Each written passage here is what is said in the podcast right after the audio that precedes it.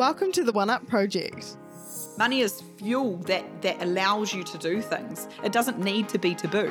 What you don't want to do is wake up at 65 realizing you did something you hated and have regret. Go and find people who will give you advice for nothing. This is a space for personal growth and money chat with new perspectives every Monday. This bit of content, listening to this, is going to be a small little breadcrumb of something that makes them think a little bit differently. For all the things we were never taught but should have been. At the end of the day, the most important person is yourself, and if you're not happy with your own choices, then you're never going to be happy. Kia ora to anybody listening to this episode today. Welcome back to another episode of the One Up Project podcast. We are talking money today, but not just any kind of money. We're talking about spending money and why we do it. Subconscious bias. We're going to talk about four biases that make us spend more money. It has been inspired by a book I read recently called The Choice Factory by Richard Shotton 25 Behavioral Biases That Influence What We Buy. Now, this book is a manual for marketeers, people in marketing who are wanting to sell people more stuff and work out the vulnerabilities of society and how they can just get into our minds that little bit more and make us spend money that we do not have on things we most likely do not need.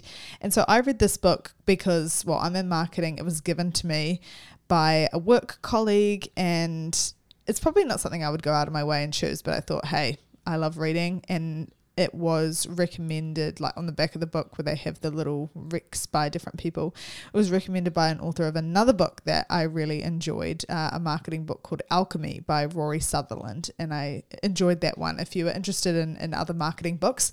But this book was it was very black and white in the sense that how it was written i mean as in it was like here's the bias here's the way you can use it in marketing next chapter. So as a read, it was quite boring, but it gave a lot of insight into the biases as to how we can sell to people better.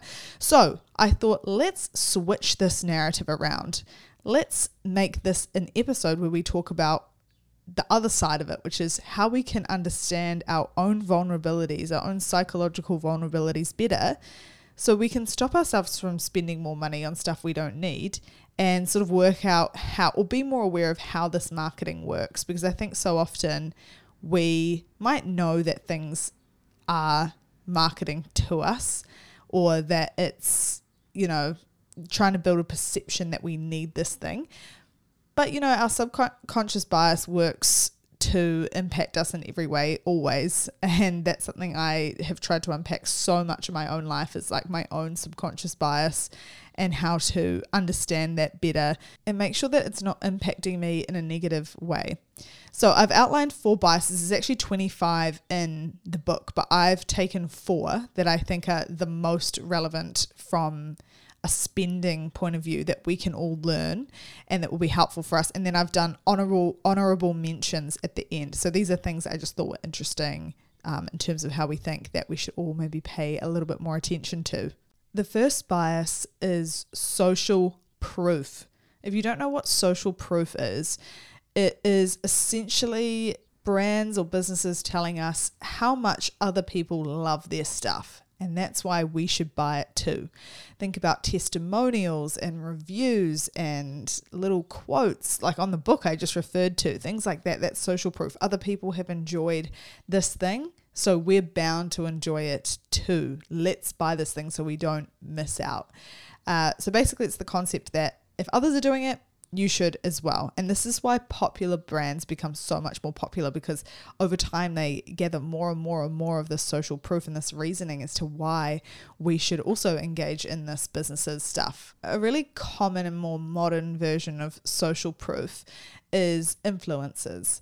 So if we think about how influencers and influencing works online on social media, it is a relatable and relevant source that you trust that you maybe you relate to in some way that maybe you feel connected to in some way, they're doing something or they're using something, a product or a service. So you then feel being aligned with this person that you should be doing that too. Because if they're doing it and they're loving it and it's making their life better, then the chances are it's going to do the exact same for you as well. I do ads on my social media. I'm sponsored by brands uh, every so often as well, so I'm definitely not excluded from this category. And I thought that maybe I'd use myself as an example so that you can also be aware of the marketing that that's happening uh, while I'm sharing things.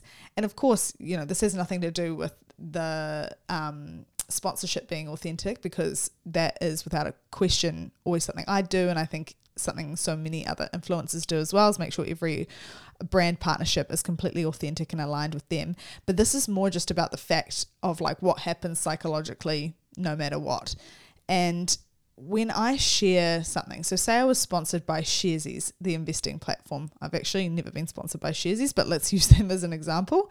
So Sharesies sponsors me to talk about investing with them you hear another influencer also talking about sharesies, and this was happening a lot, I think, in that post COVID boom where everyone was investing and people used the term sharesies like for investing, like people used the term Google for researching.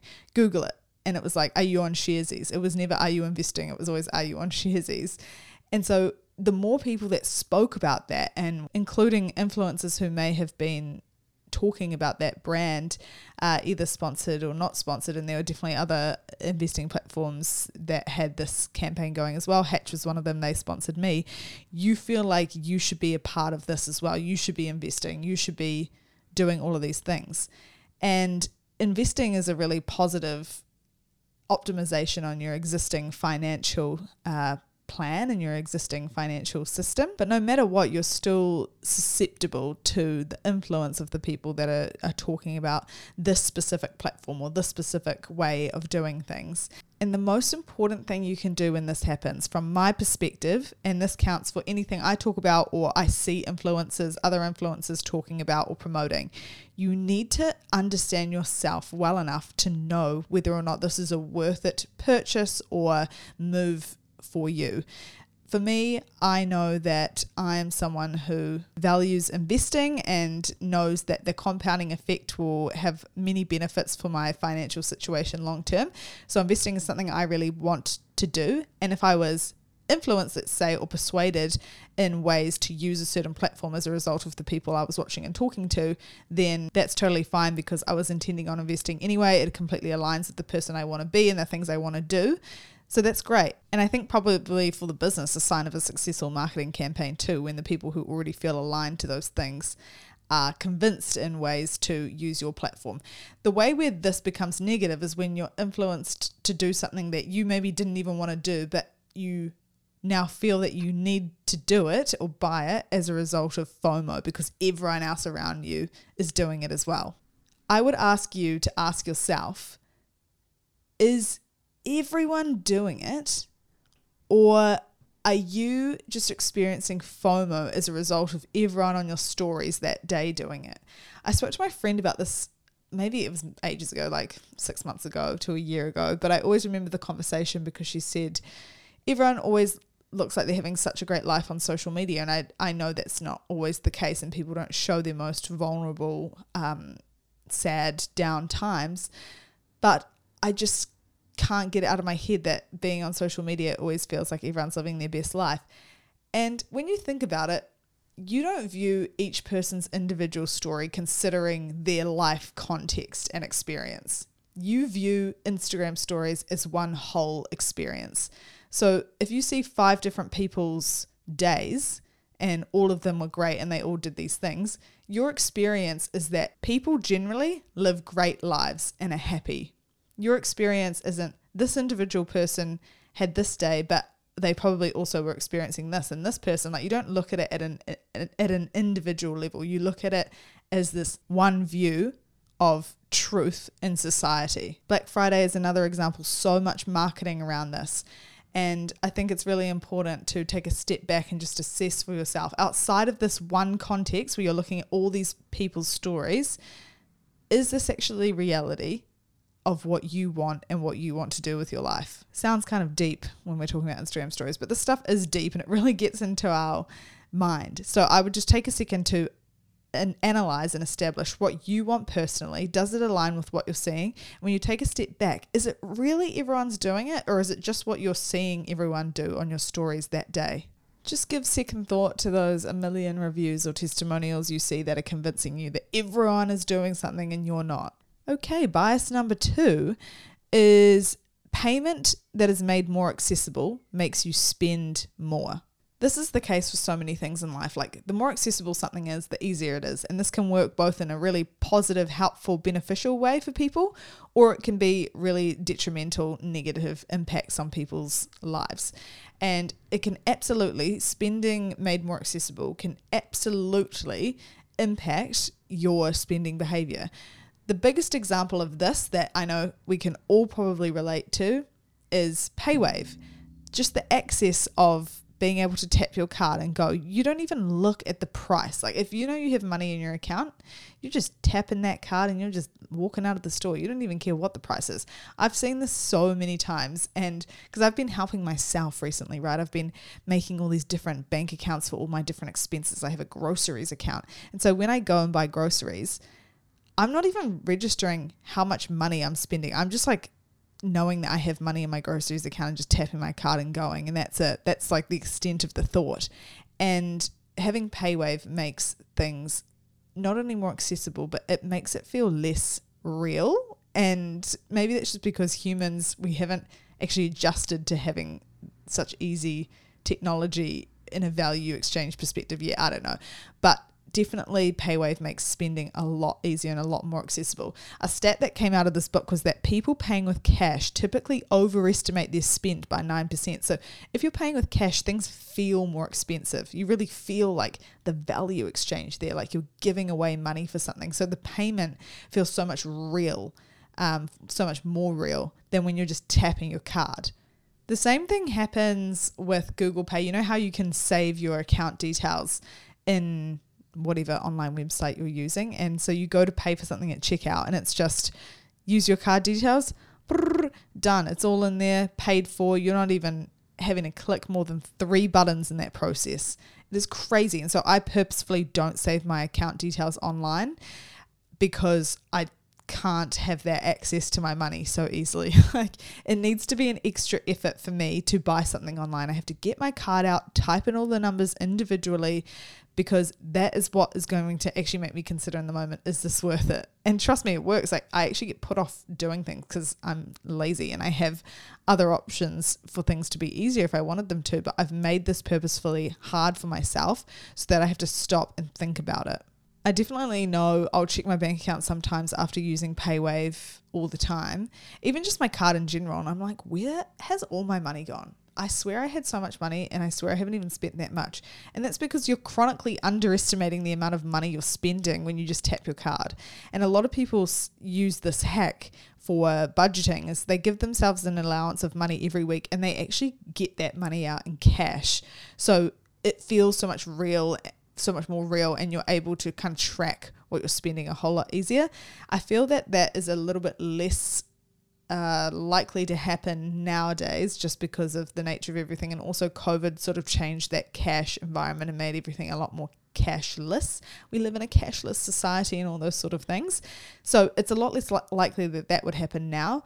But there are definitely ways you can avoid this, like not using PayWave, always having to like physically do the card thing, not save your card details, just making that process a bit more manual for yourself. Another way that prices can be made more accessible for us is through the way that they are presented to us. So, gym memberships, for example, they're never presented to you as an annual fee, they're always presented to you as a weekly price because it's so much easier to digest the weekly price than the annual price. You're like, 25 bucks a week. That's that's nothing. I can do that. And charities do the same thing, like a dollar a day, breaking it down to the most accessible amount possible so that you find it so much easier to digest spending that amount of money. Also, a really interesting uh, point that came out of this book was that removing the dollar sign from menus at restaurants boost sales by 8% or did at least in this study that the author is referring to and have you ever noticed when you go to really fancy restaurants? So it's always the more expensive restaurants, but actually sometimes it's those little like street eateries as well. They do this where they take the dollar sign off the menu item. So it'll just say 14 instead of $14. This actually tricks your mind into thinking that things are cheaper. Basically, these are all just little mind tricks, perception tricks that businesses will play on us to convince us that we are not spending as much and therefore will be happy with the experience of what we are spending, but are then also more likely to spend more on other things, a side or an extra drink. When the price is made less painful, you are more likely to buy. And even when the options are made less painful. So if you think about, there's a classic business example of this. I think it's a McDonald's order where they've priced it so that the medium combo price is always going to be the most desirable choice. And uh, I might be getting this example wrong, but it's basically the example is showing us that brands will give us options so that we make a certain choice. And it's easier for us to buy because it's easier for us to work out what is the most value for us. Okay, bias three is marketing will try and get you when you are vulnerable and when it's personalized. These were some really interesting points around when consumers feel most vulnerable. So, therefore, when we're most susceptible to hearing advertising messaging. And I think this is like so interesting. And the book talks about ethics as well and how when it, why doing this is ethical and effective, which I found hilarious because I'm like, touching on the way people's minds work when they're not even aware of that themselves. Like, can you in any instance call that ethical. I don't know. I feel I need to do some more reading into ethics and how that works and how marketing and social media and data comes into play with things that we don't actually know are happening in the background. Like marketing is a form of manipulation in so many ways, and so is negotiation, and so all of those things. And they don't have to be negative, they can have some of the most positive impacts ever, but they can also be used for such negative purposes. And finding an ethical balance in that um, seems almost impossible. But some of the interesting things that came out of it was that, for example, consumers are more likely to be in a better mood at the cinema than when commuting. So a lot of people might put ads on a billboard when people are commuting because they have the time to kind of look at it.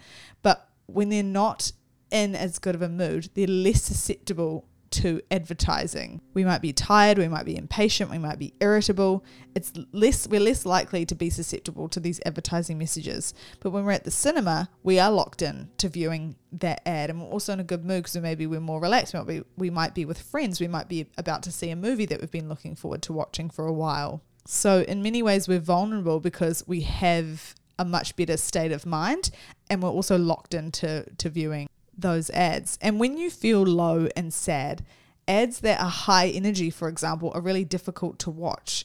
So you spend less time watching the ad, and the ad is therefore less effective.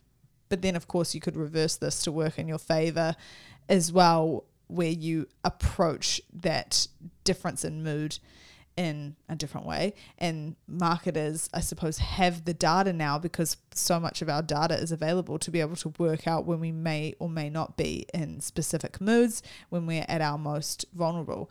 And so they personalize their advertising. And personalization is also a whole other type of bias that we are susceptible to, where if things are made relevant to us, relatable to us, but in a very localized way, uh, we are much more susceptible to the marketing. So if someone is trying to talk about getting blood donations up in a certain country, they won't refer to it on a country basis. They might refer to it on a suburb basis so that you feel like you need to contribute to your local community and are therefore more likely to donate blood or if an email, a product email, has your first name in the title or throughout the email, and you feel like it's a personal message to you, you're more likely to read it and pay attention. And I know this might sound trivial or cliche or things we've all heard before, but just take notice of the subject lines in market marketing emails that you're more likely to open. I know for me, I'm so much more likely to open an email when it looks and feels like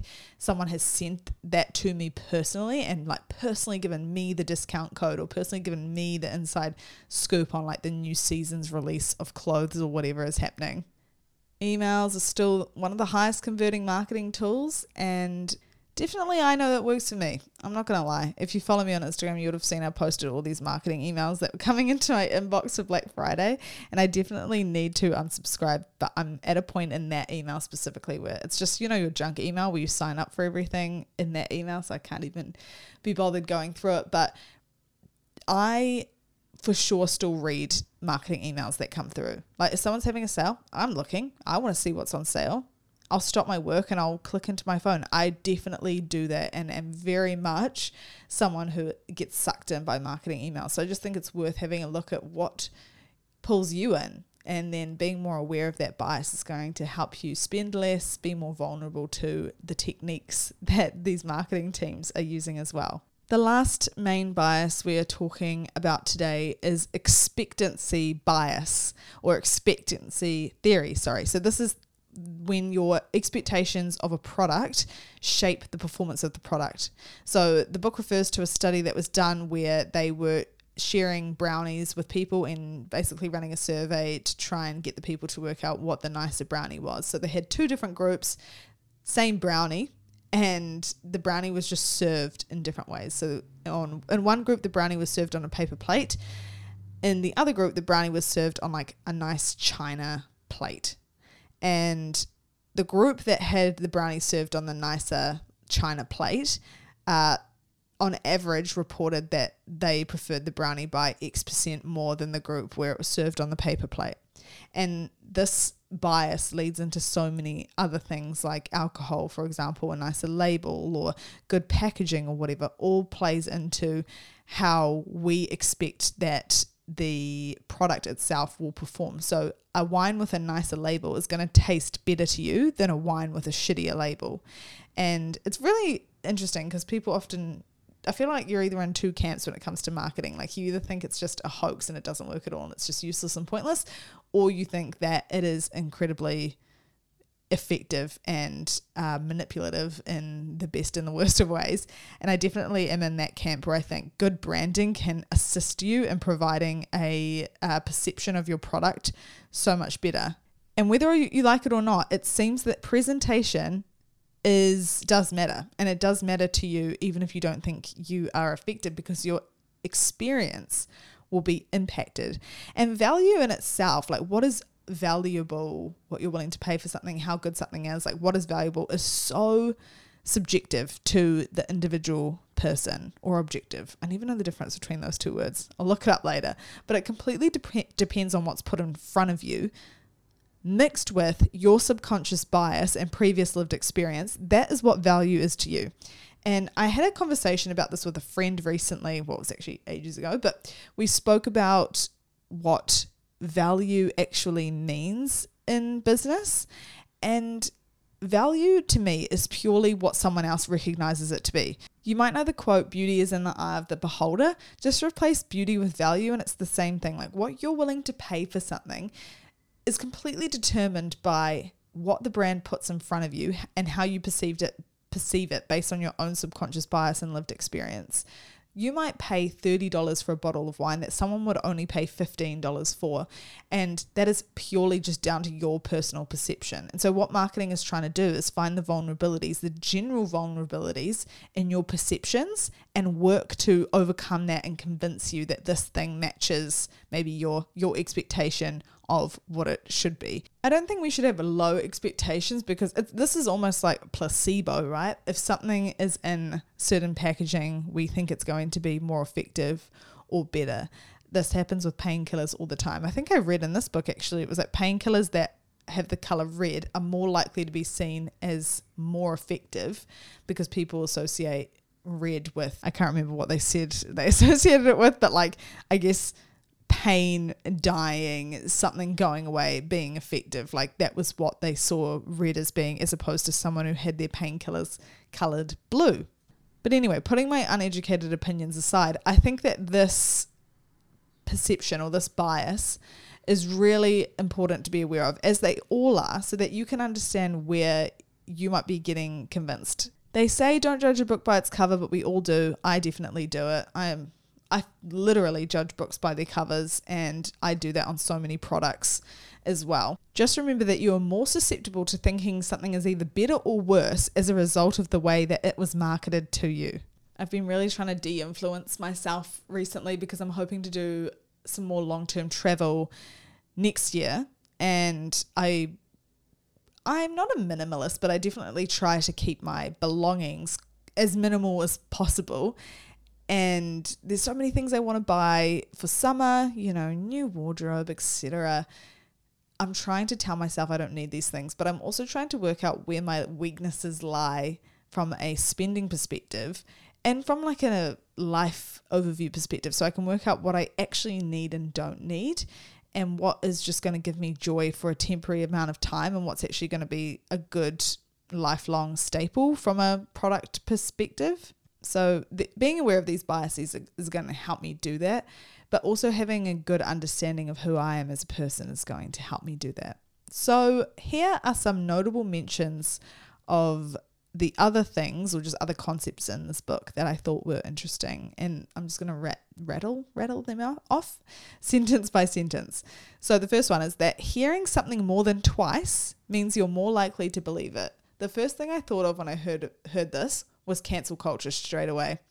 I have such a complicated relationship with holding people accountable through cancel culture and I thought about how so often the perception of people online is very wrong and how someone might comment something on a TikTok comment section and this just shows my online behavior and it's got like 20,000 likes.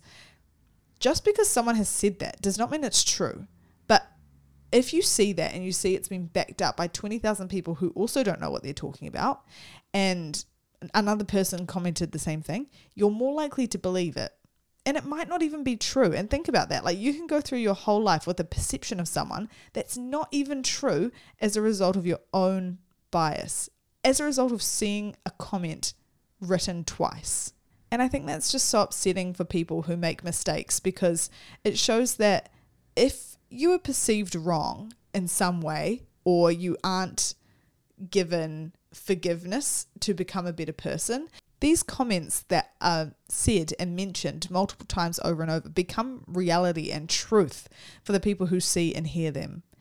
And it's just an unfortunate thing that not all of us can be aware of the biases that impact how we see and view things and people. And I'm definitely susceptible. I don't know how many times I've said that bloody word in this episode, but I'm definitely vulnerable to those things as well. And I try my hardest not to be. It's really important in my life that I strive to remove as much ignorance from from my view as possible. But of course, my entire perspective on life is is determined by my own lived experience, as is yours. But trying to be aware of the fact that truth is not black and white and it's very grey, I think is important to not villainize people all the time and to have more empathy for people in society as well. Another interesting one from a personal brand and business perspective is that hearing flaws makes a business more desirable. And I'm going to assume that this works for people as well. Like it's more endearing when we meet someone who is also a little bit quirky or goofy or clumsy or doesn't know what they're doing or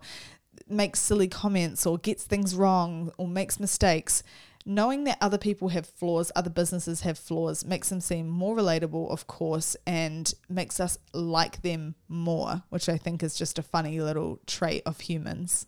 There was a gambling study done where unearned money was more likely to be spent on clothes, alcohol, tobacco, and gifts. It's called the winner's curse. You win a bit of money, get a bit of money that you didn't have before. You're more likely to spend it on wants than you are needs. So just be aware of that if you get, say, scholarship money given to you in your bank account that you can spend on whatever, aka my experience. You win lotto, you win some money at the casino, you get gifted money through inheritance or something like that, you get a pay rise, be really conscious of where that money is coming from. I know the pay rise is earned money, but as in it felt like it was just given to you and you won something. So just be more aware of when those increases in money are happening and what you're doing with those increases as well. And the other thing that I thought was interesting is that you spend more on payday. I'm sure we can all relate to this. I definitely do it. I'm like, I got paid today. Well, we are getting strawberries and Whittaker's today because strawberries have been $6 and I just cannot justify it. But I will get it if I have been paid on that day. And that's everything. That's all I have to talk about today. Overall, brands are going to find you at your most vulnerable, and that's why marketing's so effective. And I hope that you feel a little bit more aware of your own vulnerabilities throughout this podcast. And ultimately, it's just important to understand yourself best because then you know exactly why you might feel compelled to act a certain way that maybe doesn't align with your goals. And then you're even more likely to act in a way that does align with your goals because you can kind of reorientate yourself and your actions. Thank you so much for listening, everyone. I can't wait to hear from you on Instagram at the One Up Project, and we will talk very, very soon. Appreciate you all. Thank you so much for listening to this episode of the One Up Project. If you want to find more stuff just like this, check out our other apps or follow us at the One Up Project on Instagram or TikTok. See you there.